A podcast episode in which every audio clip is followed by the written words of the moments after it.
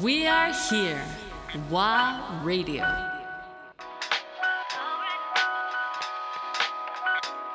ワーレディオ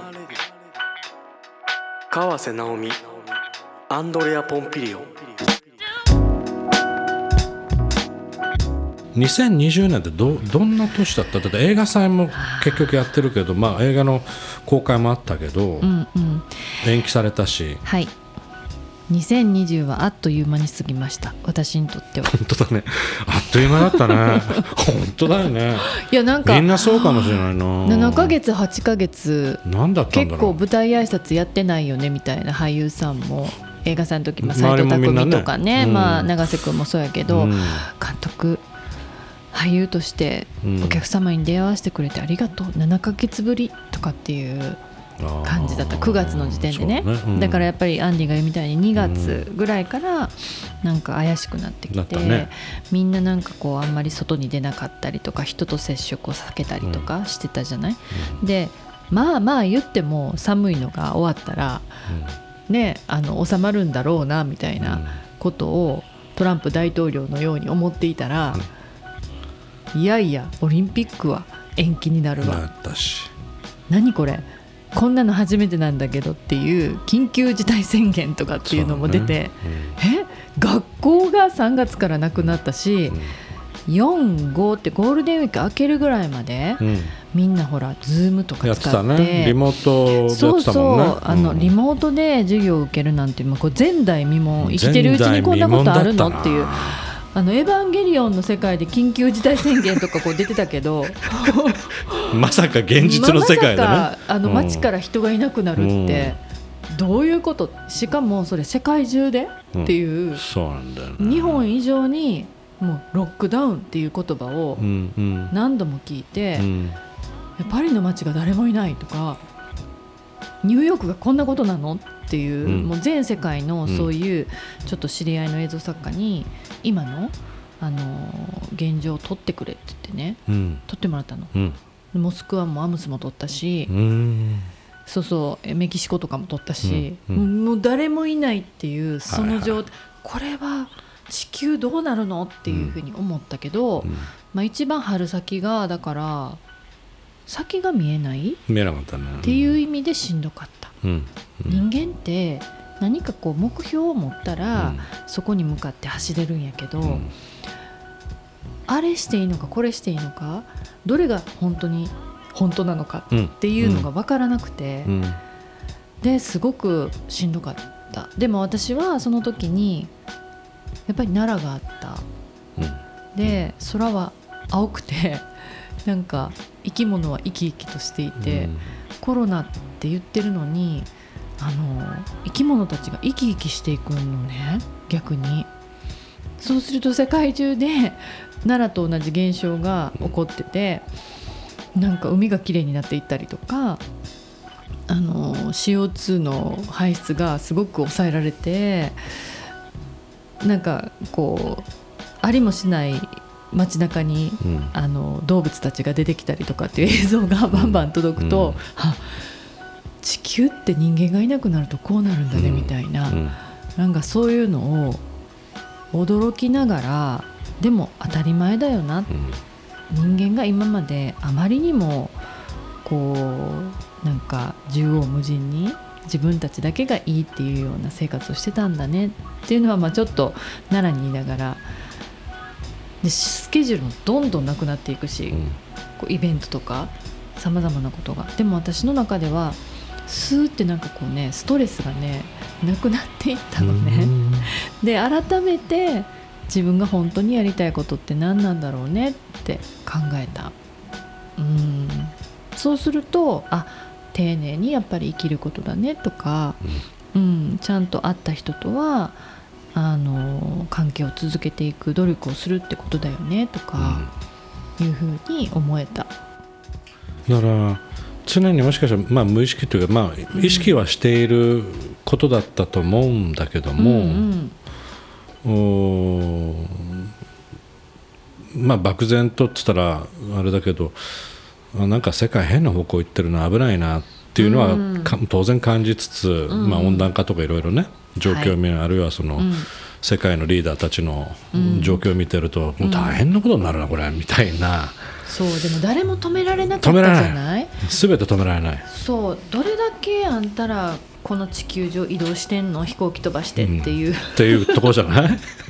そしたらさ、あれ？うん。これって別にオンラインでよかったじゃんみたいな、うん。行かなくてもこれぐらいの会議ならみたい 気がつついたね皆さんね。な、う、ん、私はねだからええここも、うん。あじゃあレイアウト変えてここでオンラインで全部やできるようにしようって実はちょっと前から言ってたの。だけどうんみんななんか東京行かなきゃとかってなってたけども私別にここでこれぐらいの会議やったらこれでいいってだっ言っててたけど。普通にまあまあちょっと座り心地のいいソファー入れて、はいそうです。ねちょっと画面モニターと、はいそうです。後ろにこうね世界地図とか貼っちゃったり貼っちゃったりね。世界のの時間もちょっとはい。置いちゃったりね、はい。なんか今全部同じ時間になってるけど 全部一緒だねこれ。本当だよ あーだけどこれすごく象徴的ではい。確かに地球は丸くて時差はあるけど、同じ状況なんだよね。同じ時計の中ではい。僕らは今生きてってさ、それが私はもう一つ気づいたんだけど、うん。実は時間って存在しないんじゃないって思ったの。うんうんで映画祭の時に、うん。まあ、奈良国際映画祭はね、うん。やるって決めて9月にやったんだけど、あの奈良のこう悠久の歴史の中にあって、うん。例えば興福寺とか東大寺とかの建造物の前で、うん。虫の声だけを聞きながらうん。ちょっと語ったんですけどね、時間って私らがただ作っただけじゃないって思ったんです。うん、で江戸時代とかだと六つ時とか四つ時とかっつって、うん。あの幅が2時間ぐらいあって、うんで、まあ、お腹が空けばご飯を食べてそうだね。日が暮れれば眠っそうてだね、うん。っていうような割ともうアバウトなうん。時間みたいなところでみんな生きてた、うん。でその方がうん。ストレスがないんですよ。でまあ自然と宇宙のリズムとそうそう。人間の関係値でやってるからね。体と宇宙の関係をものすごくうん。なんか実感するしね、でそういう意味ではじゃあ電車が9時に出ますとかっていうのはそれは社会生活を送るみんなにとってみればものすごく分かりやすくて、ミーティングに遅れる人もうん。いないし、うん。実は8時からやりますって言ったらみんな8時に集合ってできるからね。なんだけどそれのおかげでうん。みんな疲れてないですかっていう。そうなんだね。疲れるうん。とエネルギーがなくなるかうら、ん。本当にやりたいことできなくないですか？みたいな、うんうん。うんうん。ことでだから自分の中に蓄積していくこの時間、うん。あこれだけこの人とお話ができて今日は本当にいい日だった。っうん。ていう自分時間をうん。しっかりと持つっていうことが大事なんじゃない？っていうのは思った、うん。だから考える時間だいぶ増えたでしょ。今そうなんですよ、まあ、2月以降これもキャンセルあれもキャンセルだからあいどんどんスケジュールも空き始めて。ででもだんだんほらお金も入ってこなくなるし。そうなんだよね。うん。どうすんだろうね、うん。って思ってたけど、うん。うんまあなんとかなるかぐらいのあそういう感じ。感じで。不安とかは？あのね本当にあの私は幸いにもやっぱ奈良国際映画祭という仲間たちがいたので、とりあえず9月はやろうとうん。思ってやろうと思ったタイミングってどのぐらい6月ぐらい。あもう結構引っ張ってうん。状況を見ながら、はい。もうだけど6月でもまだ状況そんなよくまあ一回ちょっと落ち着いた感じかな。落ち着いた時のこ時やったから、うん。そのみんなもやろうっていう気持ちになりやすかって、うんうん。でベニスがやるって言ったのね。はいはいはい。だからじゃあやろうって思って。あ OK、うんうん。そういう、まあ、基準を見ながら、うん、そう。動だから3き見ながら。月ぐらいはぶわーって増えてきて緊急事態とかもなってるから、5月のカンヌはやっぱり違う形でうん。なの、なったでなったしあの時だと無理やねんけど、いやもうちょっと経てば1回収束するっていうのは分かってたからだからそこで9月にはやろうって言ったので、まあ、そこら辺はあんまりこう不安じゃなくてみんなでどうしたらいいのっていう話をしてたので、あのだけどその映画祭はさ、うん、あのまあここまで何回目になるんだっけ？もう今6回目を出したんです、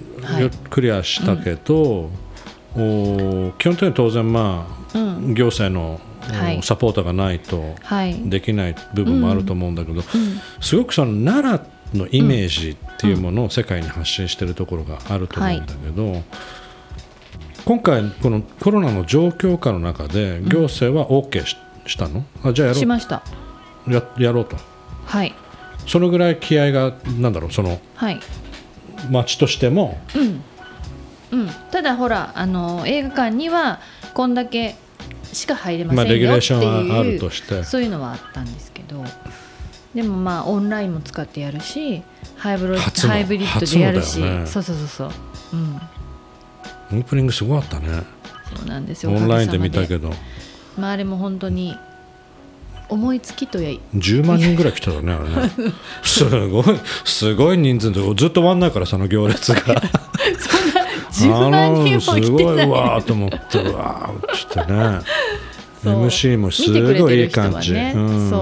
MC ナイスチョイス、ありがとうございます。素晴らしかったですね。はい、そうなんですでもやっぱりこう実は1300年前も大仏様が改元された時になぜあの大仏様を建立することになったかというと、天然痘という、うん。はい。うん。まあ、ウイルスが蔓延し、うん。でそれはこう中国や大陸からみんなが入ってきて、うん。ウイルス持ち込むんですよ。うん。で島国日本はそれで全人口の、まあ、言われてるのは35%ぐらいがうん。なくなる。うん。で時の権力者、まあ、政治を司ってた人たちももうバタバタと死んでいく。